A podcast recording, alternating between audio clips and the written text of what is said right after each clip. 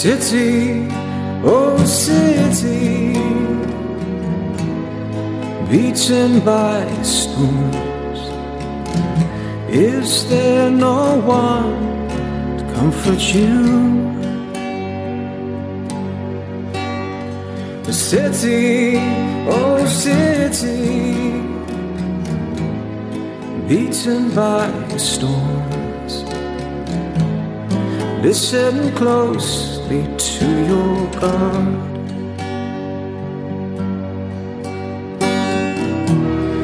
I will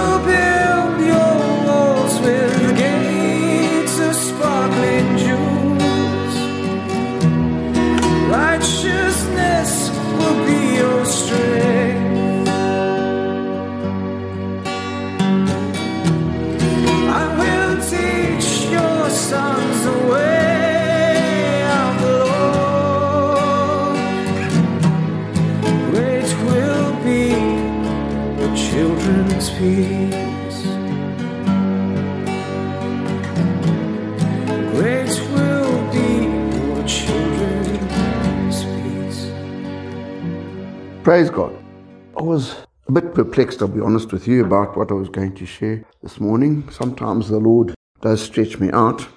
Sometimes He gives it to me, you know, in advance, and sometimes on the moment. I promise that's not what happened here. But He gave it to me last night, and it really blessed me, and I'm trusting that it will bless all of us here and many others. Amen. The title of this message is Stepping into Destiny. Stepping into Destiny. Let's just read two scriptures to start off with. I've got quite a few that we are going to read, but there are just two that perhaps preface this whole message. Matthew 10, 40 to 42. The Gospel of Matthew. I'm Going to read from chapter 10, verse 40 and 42. Right, this is the Lord speaking. And this is what he has to say. He receives you, he's speaking to disciples and to us. He receives you receives me. And he receives me receives him who sent me. He who receives a prophet in the name of a prophet shall receive a prophet's reward. And he who receives a righteous man in the name of a righteous man shall receive a righteous man's reward. And whoever gives one of these little ones only a cup of cold water in the name of a disciple, assuredly I say to you, he will by no means lose his reward. All right, let's just go to Hebrews. Hebrews chapter 13. We're just going to read from verse 1 to 3. The letter of Hebrews, Hebrews 13, 1 to 3. Hebrews 13, 1 to 3. Let brotherly love continue. Do not forget to entertain strangers, for by so doing some have unwittingly entertained angels. Do not forget to entertain strangers, for by so doing some have unwittingly entertained angels. Now, I'm struck in the word by the many, many people that just, how shall I say, stumble into Scripture. The small people, could call them that. Not the Moseses, the Elijahs, the Elishas, although too. Small people along the way who just stumble into Scripture and into eternity, actually. And when the Lord placed this partly in my mind, stepping into destiny, He started to remind me of all the people in the Bible that did exactly that. And I knew He wanted me to share on it. So my question to Him was, well, of all these people that did this, which ones must I choose? Can you see? Because if we had to go through all of them, we'd be here until six o'clock tonight. I'm sure none of you want to do that, least of all myself. But you think of people like Ruth. We've spoken about Ruth, who just decided to go with her mother. She stepped into eternity. She stepped into the bloodline of Christ. You think of that little slave girl, servant girl, captured in another country, living as a slave, being a servant to a great general. And she, when she discovers that this general has got leprosy, tells them about Elisha the prophet. We all know the story of Naaman and how that little incident changes the history of those two countries. It brings peace to two nations. How's that? One slave girl. She just stepped into destiny, you see. We think of people like Epaphroditus, who just happened to be with Paul, and by just being a servant and helping, steps into the destiny and helps the church and helps the kingdom of heaven. There are so many of them, so many of them. Anyway, I ask the Lord, which ones must I focus on? And you see, the thing about this is that there's a pattern involved. There's a pattern involved. And the whole point of this teaching is just to encourage you and I. Because here's the truth God wants every single one of us to step into destiny. Can you see that? A lot of us and a lot of people think to themselves, well, who am I? I'm just a housewife. I'm just a teacher. I'm a just a this. I'm just a that. You understand? And we can be fooled into thinking, well, our lives don't count for much. That was probably the same thought that went through Ruth's mind when she just said, Well, I've got nothing to lose. I'm just going to go with Naomi.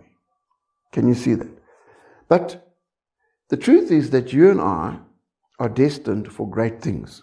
All right? God wants to use every single one of us. And what we need to learn is what is it that made these people different? Can you see that? What is it about them? Simple, everyday people making a simple choice at a strategic moment. What is it about them? What qualities did they have that made them just transfer, in a sense, from history into eternity? Amen? And you see, if we can pick up those qualities and build them into our lives, who knows? Who knows what God can do with us in His great kingdom? Amen. Well, the first one I wanted to speak to you about is, and this is a beautiful scripture that I'd like to read. It's one of my favorites. Let's go to 2 Samuel. 2 Samuel chapter 15, and we're going to read from verse 18 to 23. That's right. The Old Testament, 2 Samuel 18 to 23. We're going to learn about an individual by the name of Ittai the Gittite. Imagine being known as Ittai the Gittite. All right. Ittai the Gittite. Now, here, the situation is important to grasp the situation. You all remember King David. He was a great king. God used him to put Israel on the map. You all know that. It was a great soldier. I mean, he was courage on wheels. And he was a psalmist. He was a great leader. He had great faults as well. But anyway, he was just a human being like us, but he was a great leader, and God used him. In a sense, a type of Christ, a type for Christ. He built the kingdom of Israel. From nothing, he built it up to something. Now, his reign went on very well, but towards the end of his reign, he had a son. All right? A son called Absalom. And Absalom was really good looking. Absalom could grow his hair long. In fact, the long hair was his downfall because he got caught in a tree and they killed him. So there's a benefit to having short hair, especially if you ride a horse. Okay, but anyway, Absalom got into rebellion, as some young men do, and he won the hearts of Israel because of his good looks, and there's a whole story behind it. And eventually, he mounted a insurrection. All right, and David, who was old then, was told, Look, you better get out of town because Absalom has turned the hearts of people against you. So, this is the story of when David leaves Jerusalem. All right? And the point to realize at this stage, David looks like a loser. Amen? David is a loser to all intents and purposes in this situation. Has everybody grasped that? It's like the Lord, isn't it? when he was high and mighty and healing everybody. Hallelujah. Everybody wanted to be with him. In the crowds mobbed him. You understand? But when he's on the cross, they laughed at him, mocked him, jeered him. The same people. Terrible, isn't it? Even a thief next door railed at him. How demeaning, how undermining. But anyway, the point is this David was king, everybody wanted to be his friend, but now, to all intents and purposes, on his way out. Okay. And that's a test of loyalty, is it not? When we're down. Who stands by us? All right. But anyway, so David gets all these fine, mighty men, they're all going with him, and they're leaving whole entourage, they're going out of Jerusalem. And then this incident happens. Verse 18. Then all his servants passed before him, and all the Cherethites, all the Pelethites, all the Gittites, 600 men who had followed him from Gath, passed before the king. Then the king said to Ittai the Gittite, here's this character. Now listen, up till now, unheard of. Does everybody get it? You've probably never heard of him yourselves, right? Unheard of. Ittai the Gittite, and he's going through. David says this to him Why are you also going with us? Return and remain with the king. That would be Absalom. For you are a foreigner and also an exile from your own place. In fact, you came only yesterday. You see that? Should I make you wander up and down with us today, since I go I know not where? Return and take your brethren back. Mercy and truth be with you. So David gave him a pass. You understand? He's saying to him, Listen, I can't guarantee any future. I don't want to involve you in this mess. It's not your fault. Can you all see that? So he said, You can go and be blessed. Be blessed. Take your family, your little ones, go. All right? But Ittai, now listen to this. These are the most beautiful words almost in the Bible answered the king and said, As the Lord lives, and as my lord the king lives, surely in whatever place my lord the king shall be, whether in death or life, even there also your servant will be. Isn't that beautiful? All right? So David said to Ittai, Go and cross over. Then Ittai the Gittite and all his men and all the little ones who were with him crossed over, and all the country wept with a loud voice. And all the people crossed over. The king himself also crossed over the brook Kidron, and all the people crossed over towards the way of the wilderness. Right? Now, here we have a man who is a new boy in town. Let's put it that way. Only come a day, and the situation that he's presented with is well, I've joined up with the wrong team. David's on his way out. But all the same, what happens? For some reason, and we have to look at this in detail, for some reason he says, No, I'm not leaving. I'm sticking with you, whatever happens. All right? Now, you see, that's the before. Let's just go to the after. Flip over a page or two. You'll see that something amazing, amazing happens. Remember, David is surrounded by people that have been faithful for years. All right? They've been with him for years. The mighty men that are with him. Let's go to Samuel 18. We're going to read verse 1 and 2. So his army is made up of great men, men that have proved themselves in battle, everything like that. And what happens is, through a whole lot of events, the tables begin to turn. David musters all of his troops and they're going to go in and fight Absalom, right, and all his troops. But listen to this preparation that David makes. Chapter 18, verse 1. And David numbered the people who were with him and set captains of thousands and captains of hundreds over them. Then David sent out one third of the people under the hand of Joab. Joab was the known commander of Israel, right? The armies of Israel one third under the hand of Abishai, the son of Zeruiah, Joab's brother. All right? So these are the well known generals. So he's divided his army in three. Guess who he puts in charge of the third? Under the hand of Ittai the Gittite. See that? And the king said to the people, I will also go out myself. But they said, No, you're staying behind, you're too old, past your prime. Can you see that? Here we have a man who's just come in. And David, listen, David had an understanding of humankind. He recognized men when he saw them. He trusted Ittai to command one third of his army, just like that.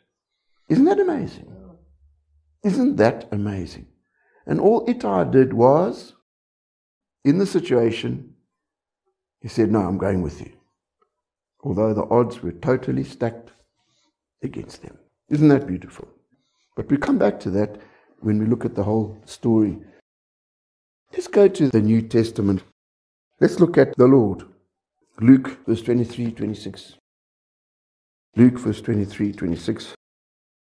Here the Lord is being led to Calvary, all right?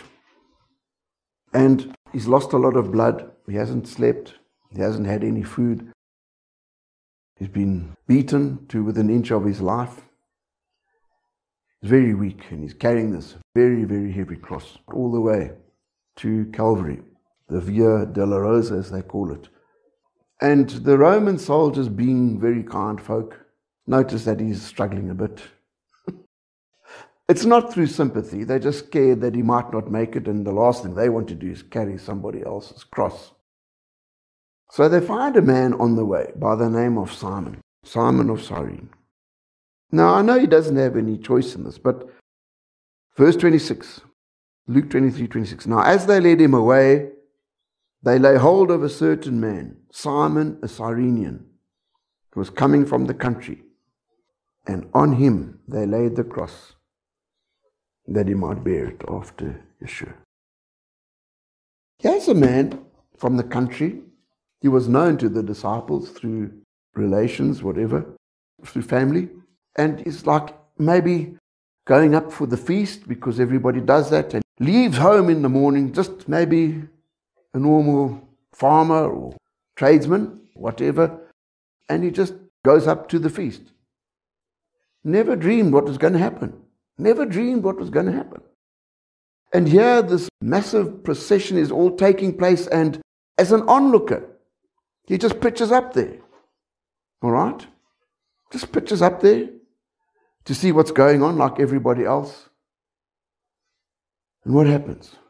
Here he sees this man battling with his cross. And the soldiers say, Come, help him. He didn't put up a fight, he went. Do you know, just by doing that, what did he do? Stepped into destiny. Do you see that? Just think about it. We'll always remember Simon of Cyrene as the man who helped save the world.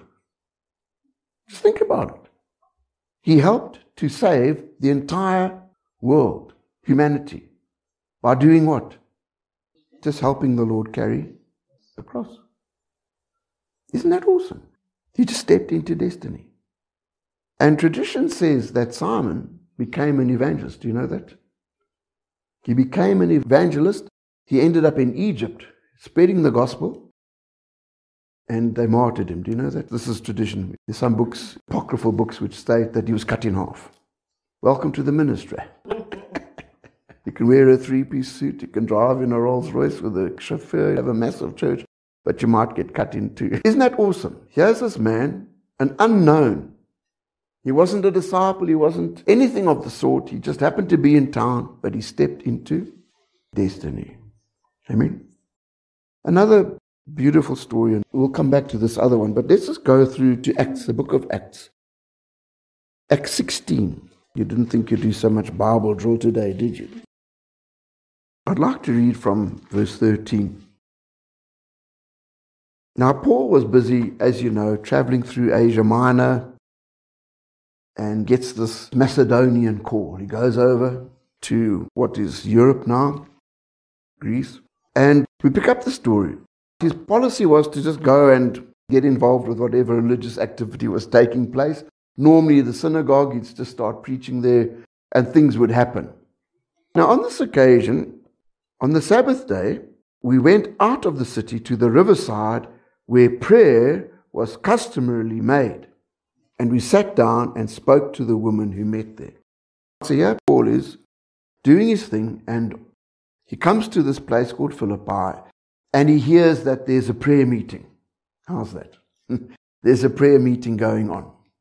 So what does Paul do? I'm off to the prayer meeting. Heavens knows what sort of prayer meeting it was because they hadn't had the gospel yet. So you understand. But people were gathering to do what? To speak to God, to pray to God like we do. Just gathering to pray to God by the river.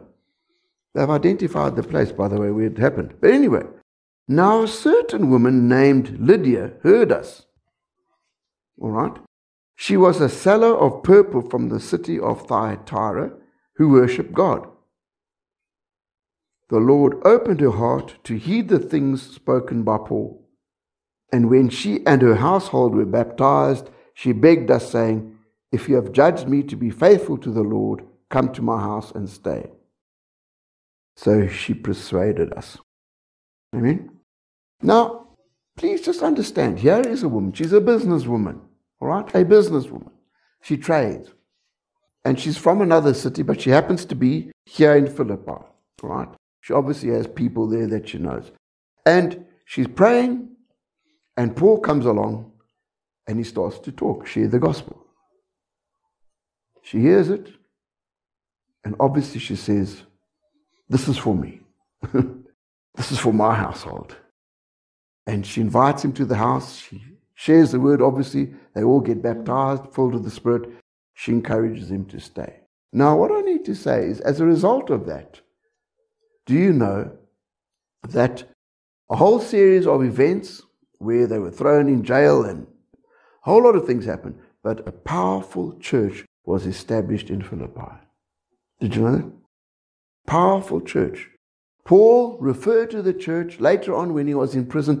They were the only church that actually supported him at one stage. Did you know that?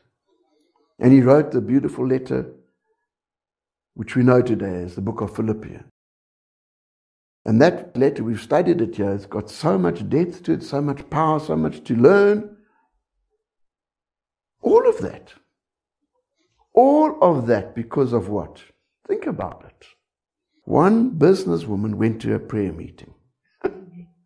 And she stepped right from there into destiny. Isn't that awesome? Is that not awesome? How many other businesswomen were there selling purple? How many of them stepped into destiny? Lydia. I mean, now, the last example, and this is one we've spoken about very often. Let's just go to Luke 7. This incident is mentioned, and we assume that there are two incidents similar because the one involves Mary. But this is not Mary. This is another woman. All right? And I'm going to read this account for a specific reason. Let's go to Luke 7 from verse 35. Sorry, we're going to read from verse 36. Then one of the Pharisees asked him to eat with him. And he went to the Pharisee's house and sat down to eat. And behold, a woman in the city who was a sinner, she was a harlot, by the way, when she knew that Yeshua sat at the table in the Pharisee's house, brought an alabaster flask of fragrant oil, and stood at his feet behind him weeping. And she began to wash his feet with her tears, and wiped them with the hair of her head. And she kissed his feet, and anointed them with the fragrant oil. Now, when the Pharisee who had invited him saw this, he spoke to himself, saying, This man, if he were a prophet, would know who and what manner of woman this is who is touching him, for she is a sinner. Now, the Lord picks us up in his spirit, okay? Because he was speaking to himself, but the Lord heard it in his heart and said, Simon, I've something to say to you. So he said, Teacher, say it. There was a certain creditor who had two debtors. One owed 500 denarii and the other 50. And when they had nothing with which to repay, he freely forgave them both. Tell me, therefore, which of them will love him more?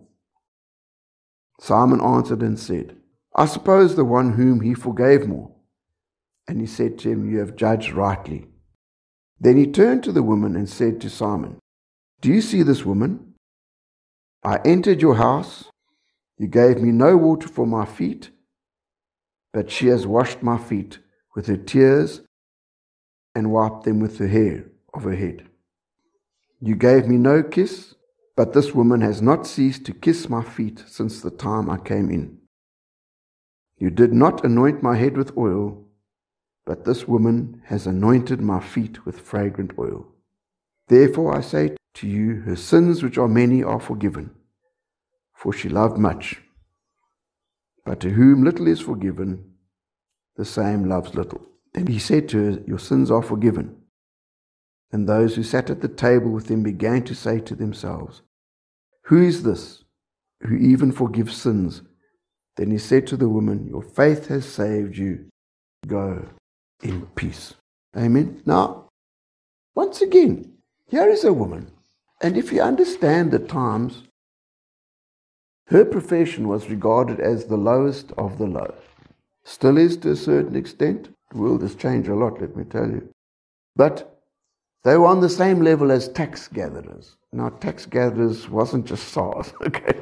Tax gatherers in those days were Israelite Jewish people who turned on their own people, traitors. So they were scum, basically.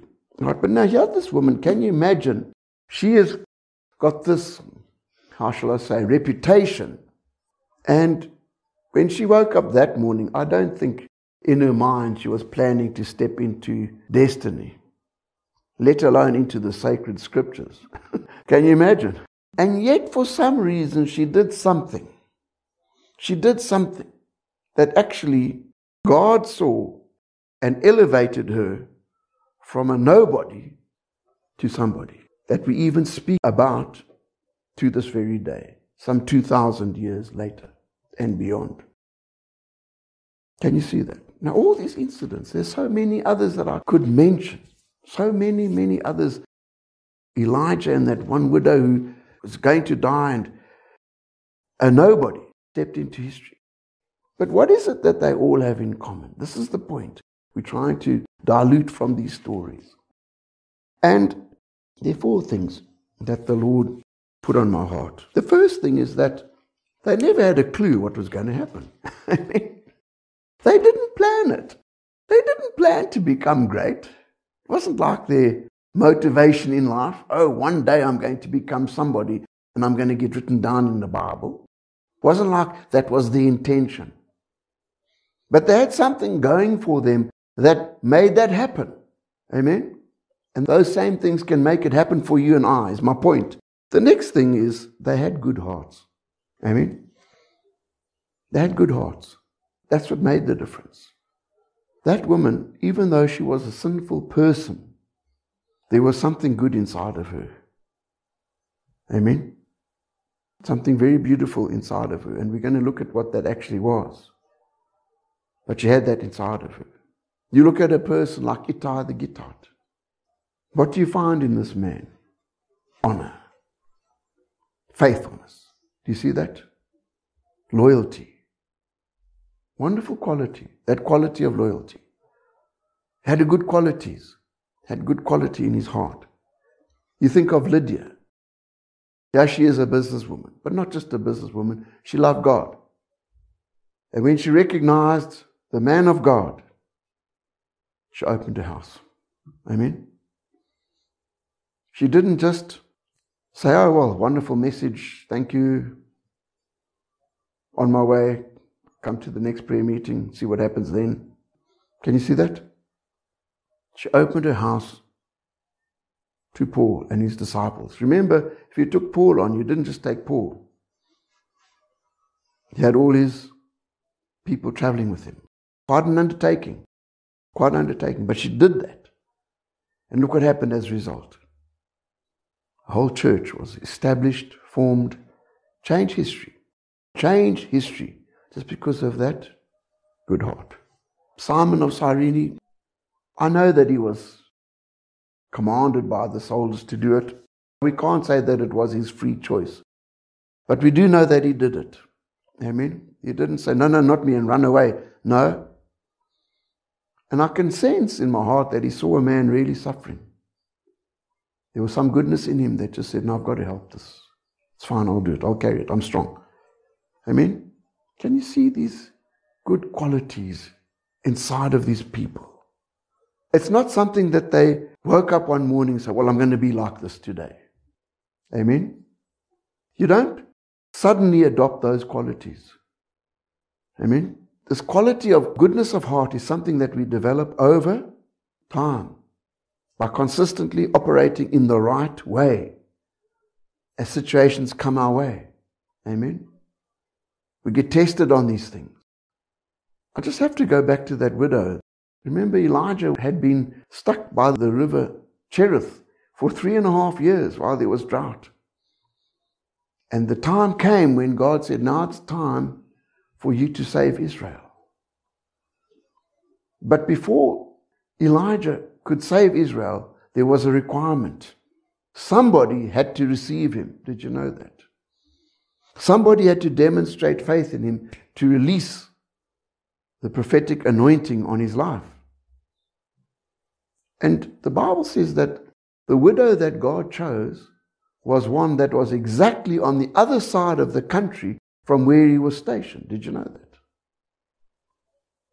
And she wasn't even from Israel.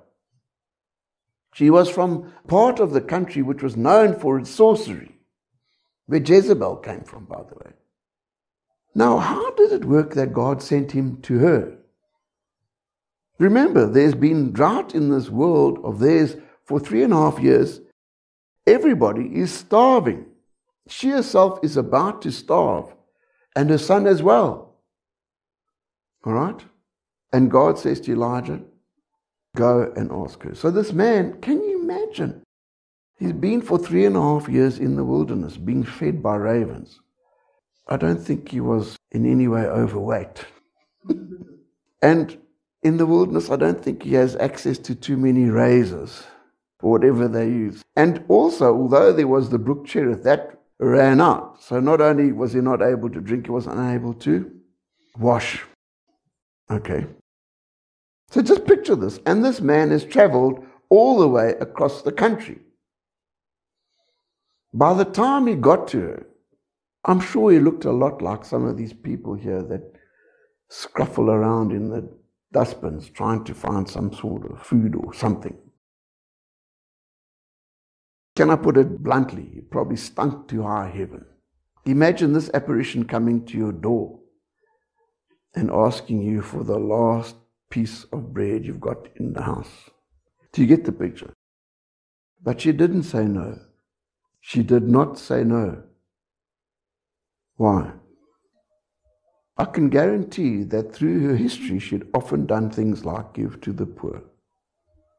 I mean, she often done things like that. So God could say to Elijah, There's hope this side of the country. Amen. And probably passed through a whole lot of other villages and houses and palaces and whatever. And God had to say, Their hearts are too hard. But she did it. She did it. And because of that, Elijah was able to go on and save Israel. Isn't that a thought? Is that not a thought? Can you see what was in her heart was not something that just suddenly, if she'd had a history of kicking beggars out of her house her whole life, and this one came along, what would have happened? God would not have sent him. It's making sense. Can you see? There are certain qualities in us. If we develop them, we're setting ourselves up to step from just our own little lives into destiny. Amen? Here's the final thing. And this is the thing that was common to all of them. And it's hard to understand, really, because if you look at it, it doesn't really make sense. But then, obviously, with God, very few things make real sense. Not this side of heaven, all right? When we get there, we will know. But the one thing, and I'm ending with this, and this is the most important thing. For some reason, every single one of these people recognized the situation for what it actually was. Amen. They just instinctively picked up that this situation was important. Amen? They just instinctively picked that up. You think of Ittai the Gittite, He sees this king in decline. Somehow, instinctively, he knows that even though this looks like a disaster waiting for a place to happen, even though he's probably thought, this is the Titanic, I'm getting on board because this is important.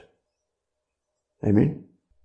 And by doing that, just having that perception, he stood into history, into eternity. Lydia as well. How many times has she prayed there? How many times had people come and talked about the Bible of their time, whatever they were talking about?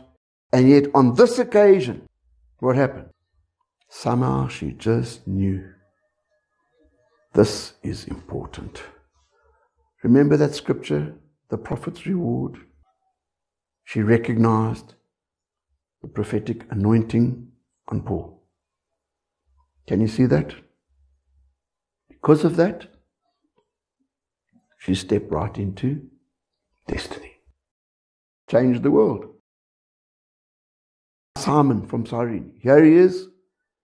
He doesn't know what's really going on. The Romans were quite happy to crucify people. This was nothing new. Sad to say, that was their preferred method of execution, especially if you were a runaway slave. How's that? So, I mean, this was quite common. Quite common. But on this occasion, somehow, he just knew this is different. This is where I need to step in.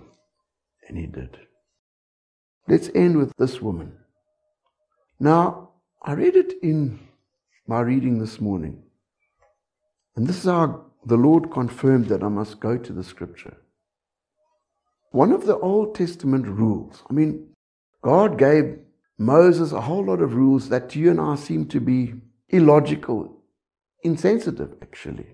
Do you know one of those rules was the wages from a harlot and the money you get from selling a dog?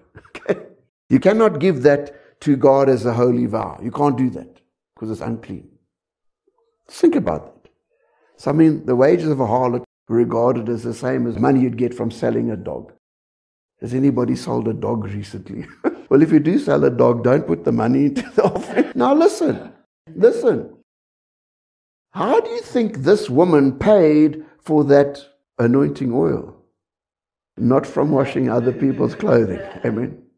So, in a sense, she came with what?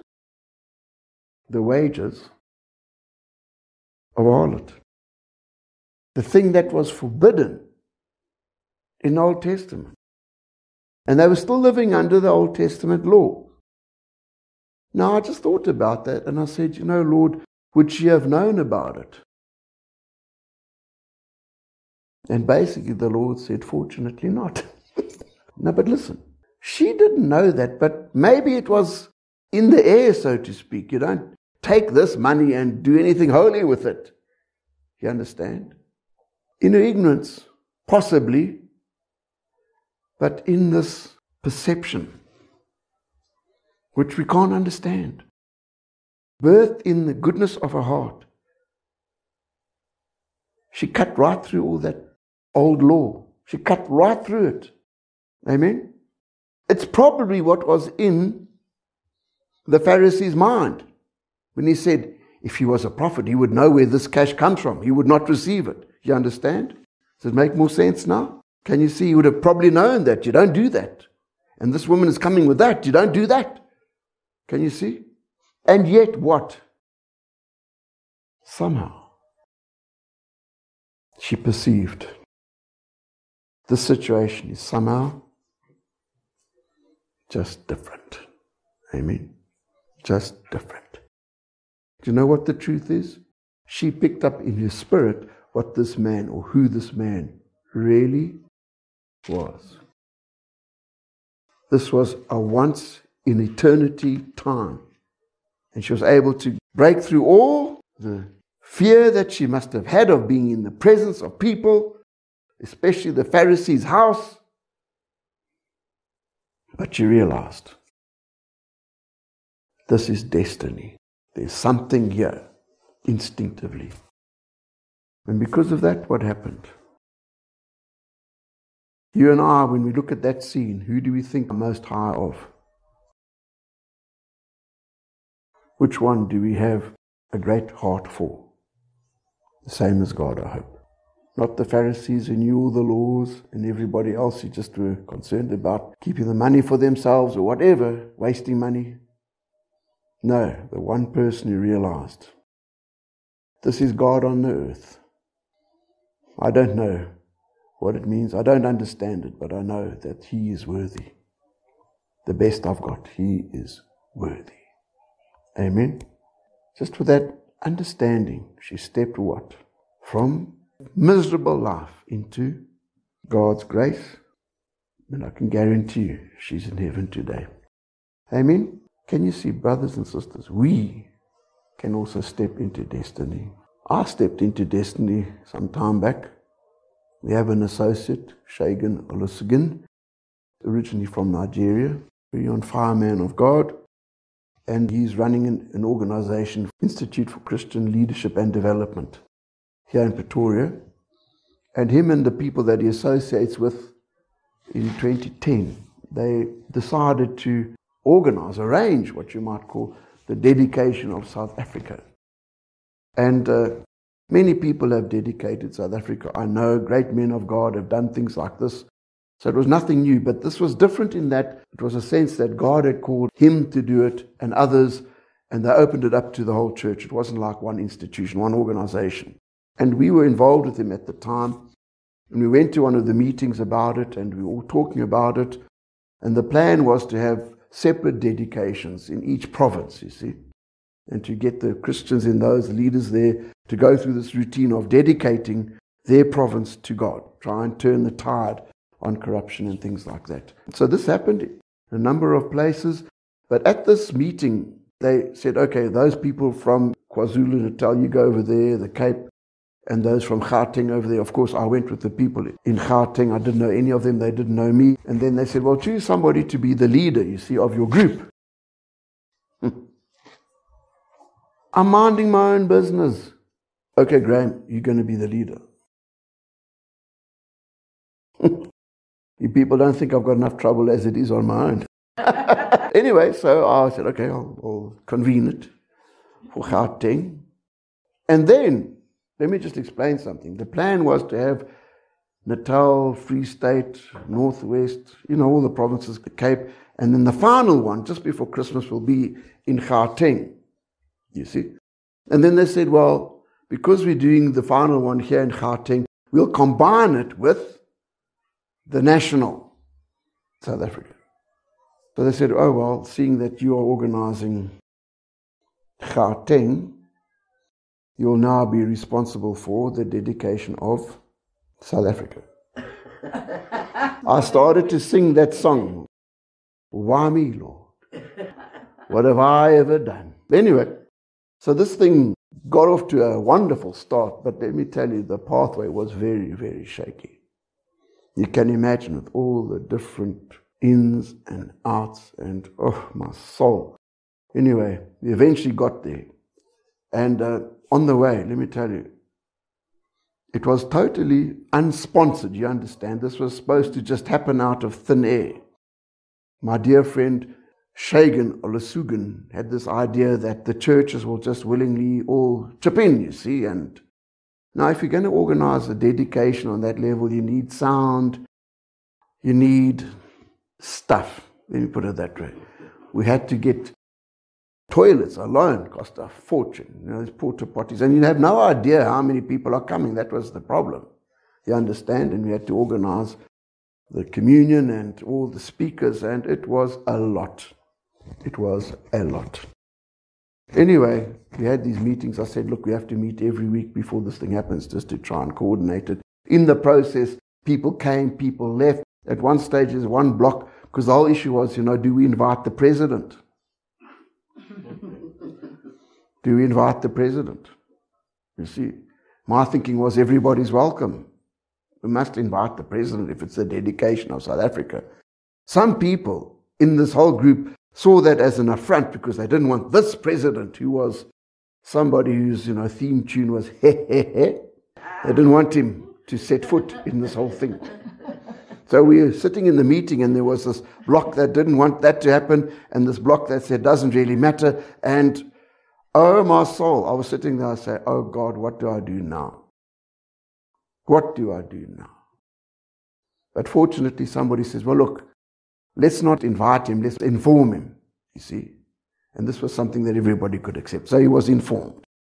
Needless to say, he didn't pitch, but anyway, he was welcome. That's the point, you see.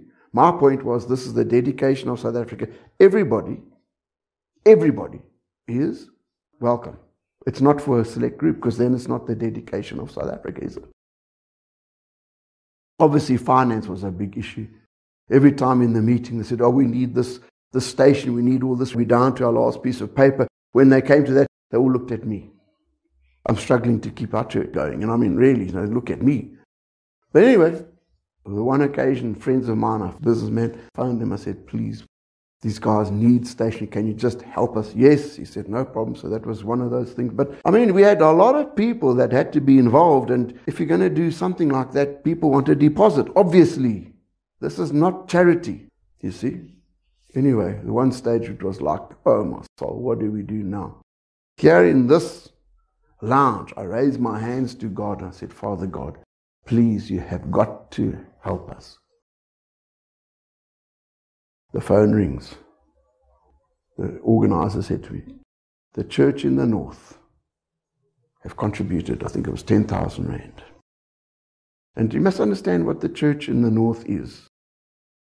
Composed of people who get up at 2 o'clock in the morning to get to work, spend most of their money on uh, transport, what little bit they have on food, and the rest they give to the children to get them educated. But they'll put their pennies together, whatever. You understand?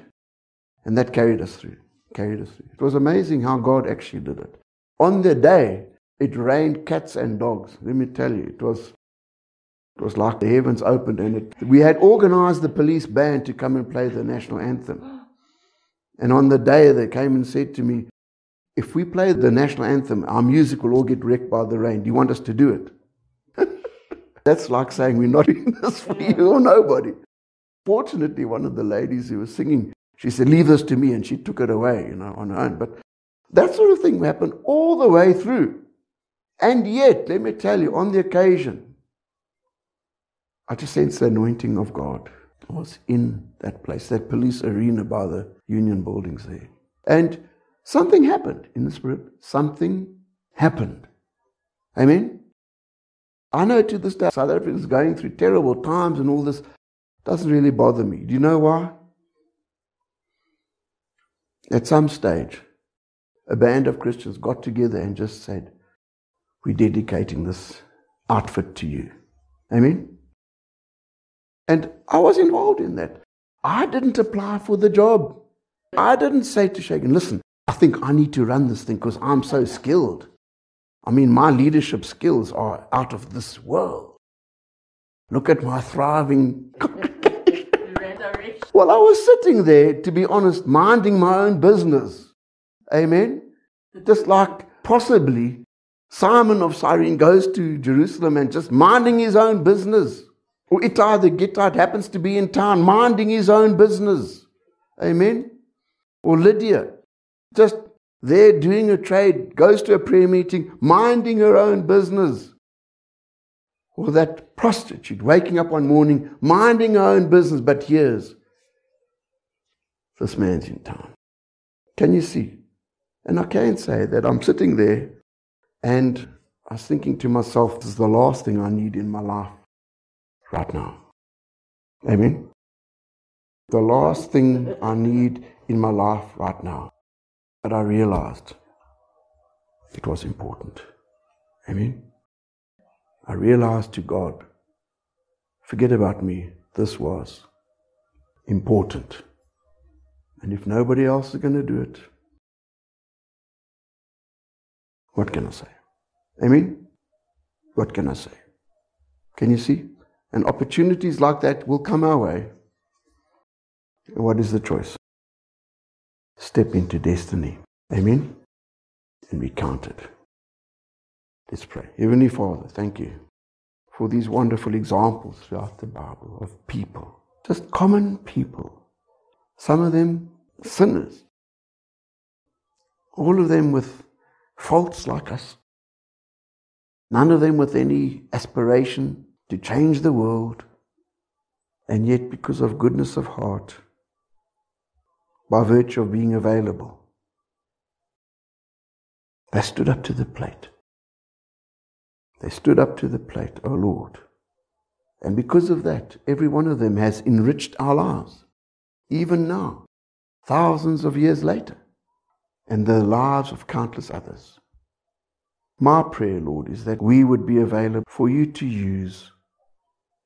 May we all, as and when you call upon us, be ready, be perceptive, be willing to step into destiny. In the wonderful name of Yeshua. Amen.